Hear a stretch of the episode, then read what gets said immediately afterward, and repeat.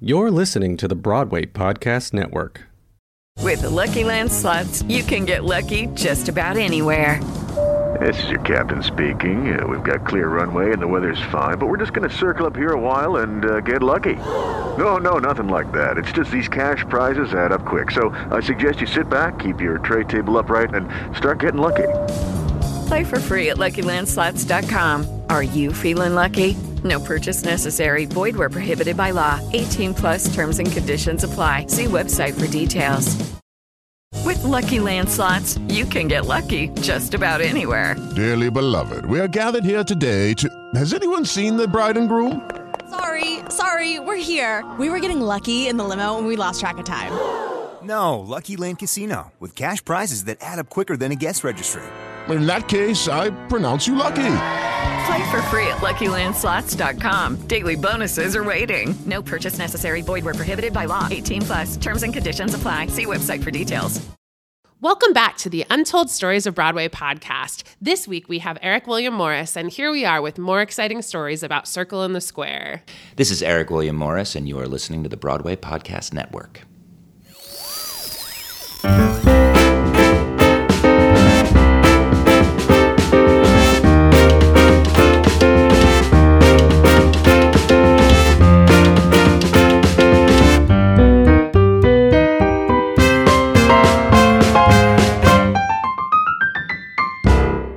To ask now, because this is one of my favorite things you also told me from my book. You had a full circle moment with Celia Keenan-Bolger about Spelling Bee. You're going to have to tell us about it. Am I telling you about it, or is it in here? It's in here, but you're going to... But that's not the story that you want that I'm reading? I'll tell you both. Great. You can tell a full circle in the square moment with Celia Keenan-Bolger, who played, who's the original Olive Ostrovsky in Spelling Bee, right? So I used to clean up the theater during that time, and I also, another part of the porter job, the other role I was speaking about, the other porter role that you could do was the backstage area, and a lot of that had to do with making sure after all the actors left that, you know, like candles were blown out in dressing rooms, and that you cleaned everybody's bathroom, and you collected their trash, and you locked the door, and you took care of the dressing rooms. And so I kept my head down a lot. And didn't want to bother any of the actors. Do you know what I mean? And I didn't want to be like, oh man, like I'm studying to be an actor and like you're so good. But they were all so sweet and so kind, but I didn't really like speak to any of them. But every time they'd walk in and be like, hi, how are you? I'd be like, good. You know, like wouldn't bring anything up. And she was always so kind. I never introduced myself to her. And I must have seen her 400 times. Do you know what I mean? But she obviously knew who I was. So at that point, but that was 2006 to that. So then fast forward to 2010, maybe there was an Ars Nova, because an Ars Nova, like it was like their 10-year anniversary or some benefit we were doing at the, remember the casino space where they did The Great Comet. Yes. And so we were doing sort of like a gala there, a fundraiser. And I say we, the cast of Blood Song of Love was a show that I did at Ars Nova that Joe Iconis wrote that I continue to do stuff with him today. And he's one of our, you know, dear friends. But we did this gig there, and Celia Keenan-Bolger was emceeing the whole thing, and she was introducing people. Bridget Everett sang there. It's the first time I saw her, and I lost my mind watching that. But so Celia Keenan-Bolger was, you know, emceeing the thing and a part of it at the casino space. And then we sang a song called Outlaw from Blood Song of Love, and she, like, got blocked into it and, like, learned a couple of harmonies. And I, at one point... I was playing the guitar and I needed to share a microphone with her. And so we were like at the rehearsal for it, and I was like playing, and she was singing a harmony, and we were singing in a microphone together, and she was just looking at me, you know, and I was kind of like, I know what's going on here. And she just was like, wait, have we worked together before? And I was like, kind of. We literally did. I used to clean your dressing room, and she was like, "Get out of here." So she thought that was the coolest thing, and so did I, because that was a full on. Because then I could be like, "And I just need to tell you, like, you're so good, and like, you guys were such a special cast." And I went into it at that point, but that was a fun, bizarre, like, because she seems like such a sweet human being that she actually like recognized me as the guy from 6 years ago who kind of kept his head down and must have cleaned the trash out of her dressing room, and she was like, hey, I remember your face, which was really cool. Yeah. even though I don't know anyone who's had your exact journey of, you know, cleaning the theater and then rehearsing another Broadway show at night, there are these stories that pop out of, like, you know, Douglas Carter Beane was a doorman at a Broadway theater while he was writing. And our friend Annie Golden actually did a show at that theater at the time and kept being like, hey, kid, what are you writing? And, they ended up doing Xanadu together. Get out. Yeah. That's a good story. Aaron Sorkin bartended at the Palace, and he wrote A Few Good Men on napkins as he was bartending. He started to write it, which then played the Music Box. Isn't that freaking crazy? And there's like a few, Jesse Tyler Ferguson sold merchandise at Cats. There's just like, there's got to be a lot of merchandise ones. For sure. Yeah, for sure. That's cool. For sure. So what has it been like kind of going back to Circle in the Square to like see shows and host Spelling Bee? I know you worked there on another show. I'm going to go see Oklahoma, I think, next week, actually. I'm very excited. So I know I haven't been able to see it since I was in King Kong, and now I'm going to go to see it. I'm very excited about it, but I go back there a lot because Alan Langdon was one of the main acting teachers at Circle and still is, and has become a very dear friend of mine. I actually just went to a Mets game with him a couple of nights ago. He's this wonderful sort of like sage actor, trainer, incredible man. But so I went back there, like I said, to speak last week, and Alan was there just like sitting there listening to me speak to all these kids, and I had such a bizarre moment because I used to remember when they'd bring in other professional actors while I was a student to do these workshops. I remember Brad Oscar coming in and me sitting there and just being like, oh my God, like Brad Oscar's. But going back in there, it feels like very open arms welcome for all those people, because during the daytime, it is a school. So I know if I walk in there Monday through Friday at like 2 p.m., whatever, when there's not a matinee, that you can walk right past the box office and they won't stop you. Totally. Because they kind of know that it's like, oh, that must just be somebody associated with the school. I'm just not going to let them just walk around back. I love that I'm saying this publicly. You can just walk right into the theater anytime you want. Go right past the box office. Nobody cares, which is not true. No. But they do know that you know your way around there. So, I have wonderful nostalgic memories every time I'm in that space.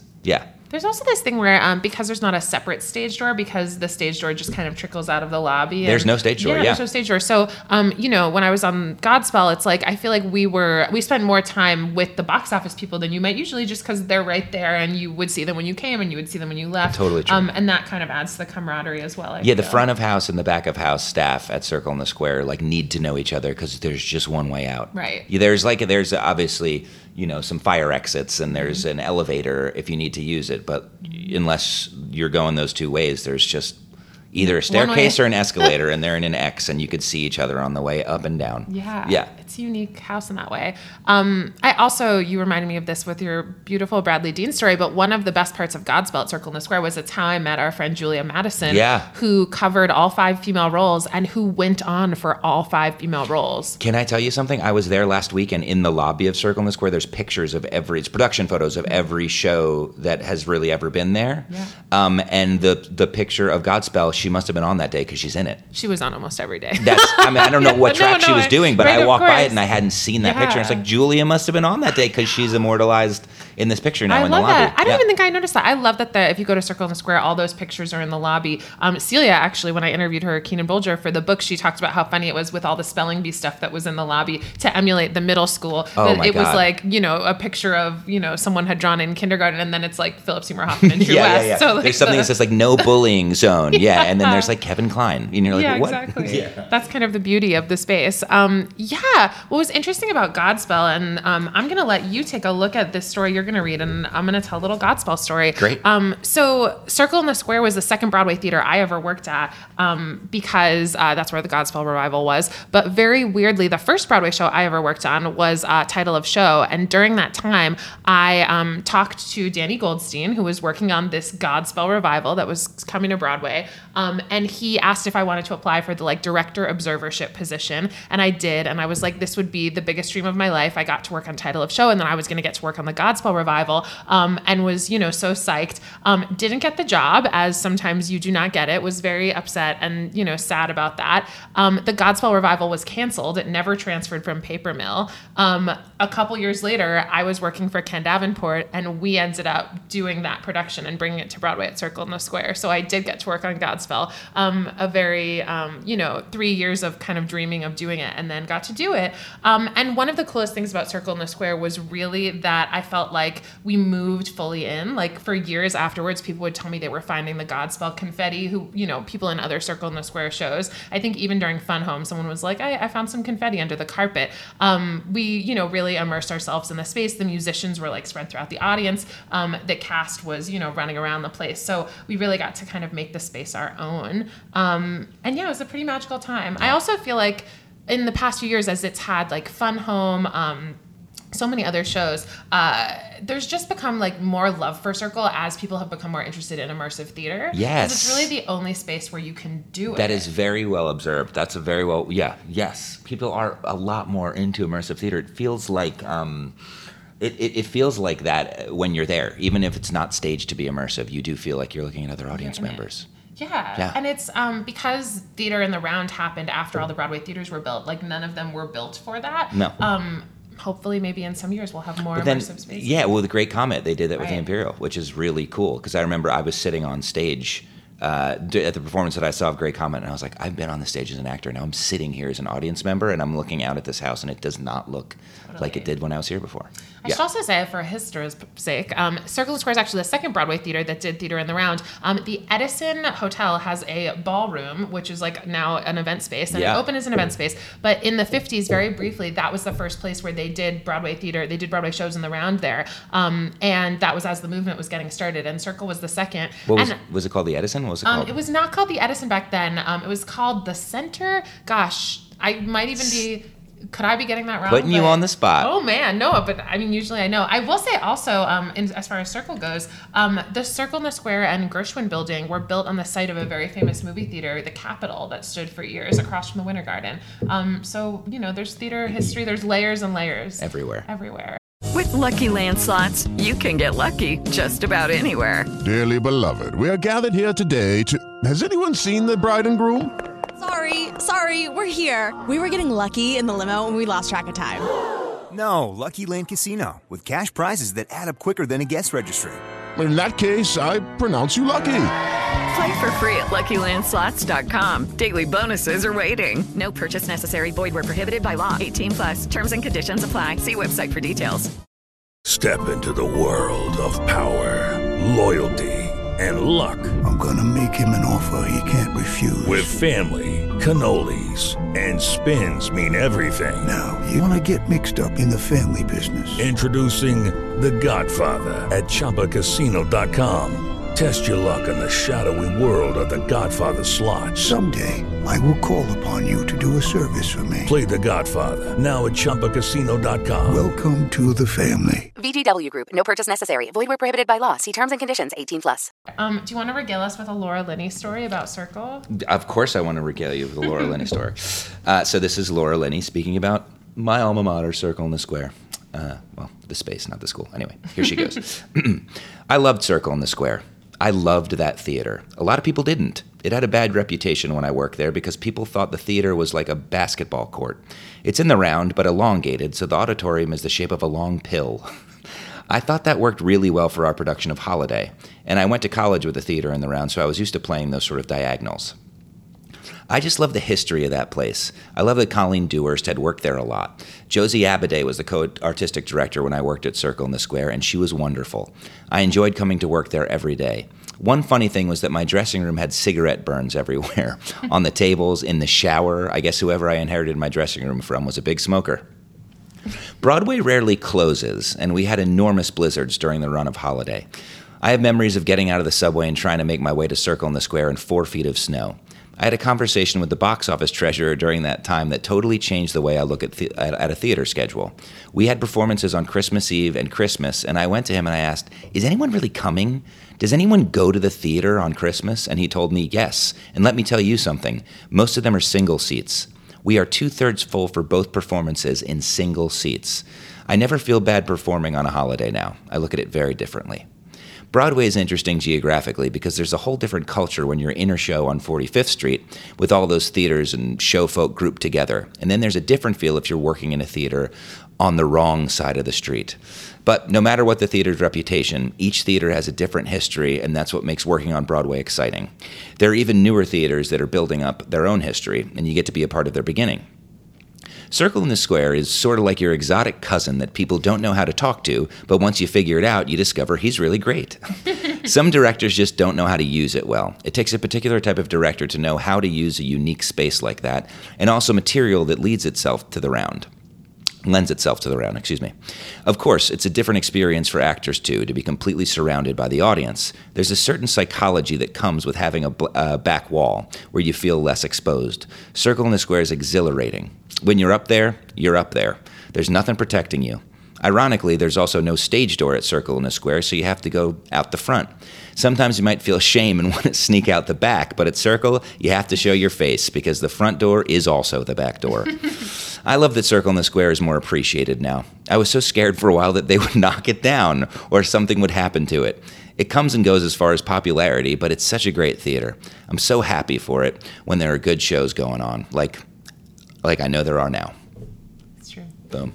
That Holiday thing really gets me every time. Yeah, you have actually said that to me. I got it from Laura Linney. She said that to me in a cheese shop. It's in my book because I was like, I never realized that before. And we all, treasure working on Broadway. But of course, when you're doing the Christmas week schedule, New Year's week schedule, you're like, oh God, I'm so tired. But her saying that about the single tickets, I was like, yeah. But I go to theater alone by myself a lot. But yeah, you think, what am I going to do tonight? I'm going to go to a show. Yeah. It's what makes Broadway magical in this city really feel like a community. Totally. That there's 40, how many theaters? 43? 41. 41. Yeah. And if most of them are sustaining a show, and on the holidays, people, think about how many individual people, if the 2/3 sold and they're almost all single tickets, are going to 41 different shows on Christmas. Totally. It's incredible. Yeah. Yeah. So you worked at Circle again during Norman Conquests. I did, What was that time like? That was wonderful. I should work at Circle all the time because then I had to leave to do another Broadway show.